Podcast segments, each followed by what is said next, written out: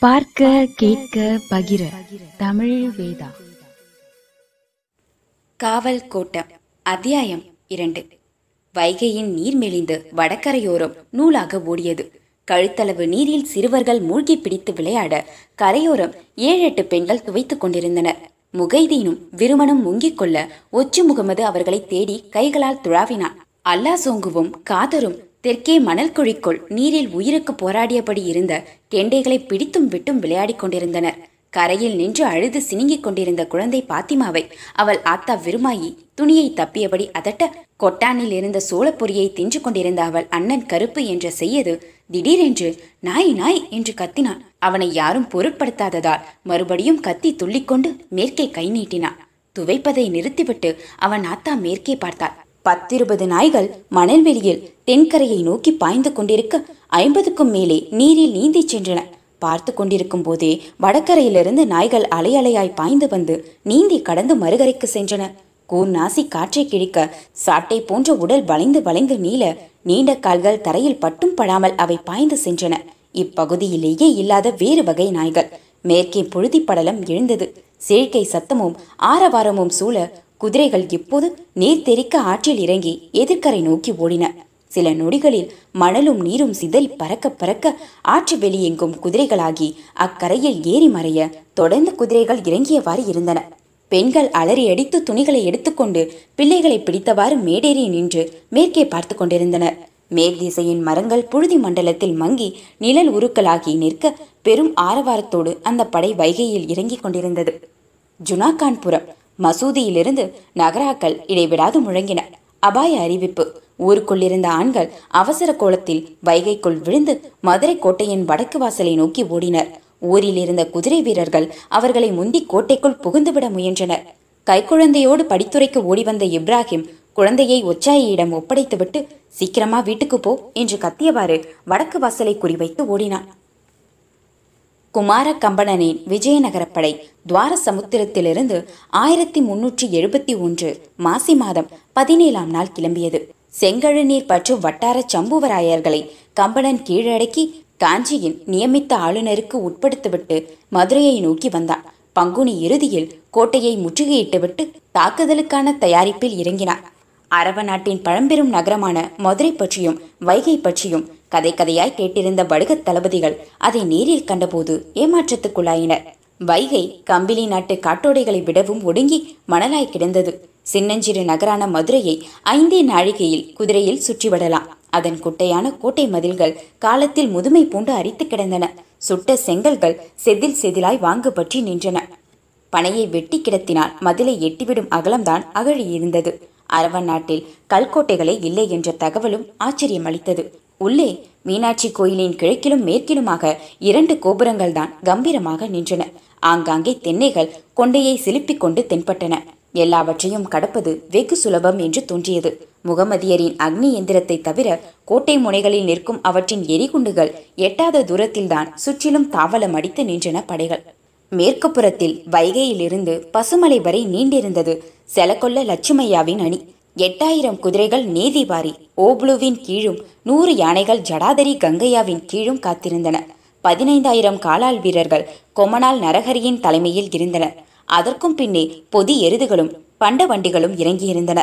இன்னும் சற்றே விலகி தெற்கே கபாலி மலையடிவாரத்தில் முன்னூற்றவர் குதிரை வீராங்கனைகள் பிரிவு நலக்காவுல சிவக்கா தலைமையில் தனித்து கூடாரங்கள் அமைத்திருந்தது. பெரும் இடைவெளியோடு தனித்தனியே பிரிந்து அணிகள் தண்டு இறங்கியிருந்தன. கோட்டை அடுப்புகளில் தீ அணையாது எரிந்தவாறு இருந்தது. வைகையின் வடகரை தோப்புகளுக்குள்ளும் ஜுனாகான் புறத்துக்கு பின்னுமாக சக்கிலியர்களின் கோசாங்கியர் அணிகள் பெத்தவீரலு வெங்கடாத்திரி தலைமையில் நின்றன. ஆறாயிரம் குதிரைகளுக்கு ரம்பாவுல கேசவன் தலைமை ஏற்றிருந்தார். இந்த பிரிவில் யானைகள் ஏதும் இல்லை.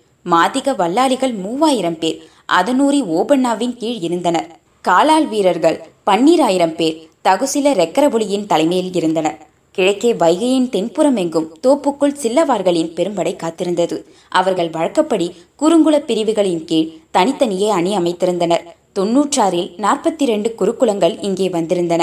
வைகை கரையில் ஆரம்பித்து அச்சுதவாறு உள்ளாவுளவாறு பந்துமுழுவாறு என்று அடுக்கடுக்காய் நீண்டு தென்கோடியில் சூர்ணவாறு வகையராக்களோடு அணிகள் நிறைவுற்றன.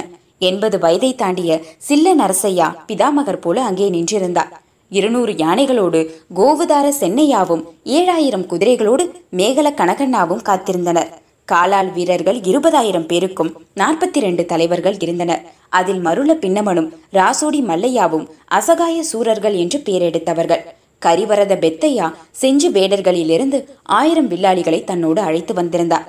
கொள்ளவாறுகளில் வீரத்திற்கு பேர் போன வல்லக்கவாறு குளம் தென்புற முற்றுகையில் நின்றது. ஐயாயிரம் குதிரைகளும் எண்ணாயிரம் காலால் வீரர்கள் மட்டுமே அங்கிருந்தனர். அடிக்கடி அணி தலைவர்களை மாற்றிக்கொண்டே இருப்பது அவர்கள் வழக்கம். சண்டைக்கு முன் சிவப்பு கச்சை எடுக்கும்போதுதான் யார் யார் என்று தீர்மானமாகும். தரிக்கோடி பசவையா கிழவர்தான் அவர்களுக்கு பெரியவர். அவர் சொல்லே வேதம் அனைத்து படைகளையும் வழிநடத்தும் தளபதி பெய்யாவுல மங்கன் ஒரு வல்லக்கன்தான் இவனுக்கு இணையான அதிகாரம் சில்லவார்களின் சங்கு கோபண்ணாவுக்கும் உண்டு என்றாலும் இவன் இளவரசன் கம்பனனின் சொல்லுக்கு மட்டுமே கட்டுப்பட வேண்டியவன். வைகையை கடந்தவுடனே வல்லக்கவாரின் முன்னணி குதிரைகள் கோட்டையை சூழ்ந்து விட்டதால் நான்கு வாசல்களிலும் அகழியின் கல்பாலத்தை தகர்க்க உள்ளே இருப்பவர்களுக்கு நேரம் வாய்க்காமல் போய்விட்டது. அதுவே வடுகர்களுக்கு அனுகூலமாய் அமைந்தது. கோடையாதலால் அகழியில் பாதி அளவு நீர் இருந்தது. நகரின் புழங்கு நீர் தென்புற தூம்புகளிலிருந்து அகழிக்குள் வந்து கொண்டிருந்தது. அகழி நிறை நீரோடு இருந்தால் வேலை சுலபம். பெரும் தடிகளை பிணைத்து கட்டி தெப்பம் போலாக்கி பெருவாரியாக மிதக்கவிட்டு மதில் வரை போய்விடலாம். ஏறத்தாழ தரை போலவே அகழியை பாவித்து விட முடியும். பாதி ஆழத்தில் நீர் கிடப்பது பெருந்தொல்லை. ஏராளமாக பலி கொடுக்க வேண்டி வரும் கிணறு தோண்டுவதையும் கல் உடைப்பதையும் பாரம்பரியமாக செய்து வரும் உப்பளவாறு குளத்தினர் முதல் இரண்டு மூன்று நாட்களாக சுற்று வட்டாரத்தில் இருக்கும் கிணறு குளம் குட்டைகளை எல்லாம் நோட்டம் பார்த்து வந்தனர். முதல் வேளையாக வைகையின் தென்கரையிலிருந்து வடக்கு மதிலுக்கு கீழே கோட்டைக்குள் போகும் ஊற்றுமடைகள் இரண்டை அடைத்தனர். அகழிக்கும் கீழே கல்லால் கட்டப்பட்டிருந்தன அவை.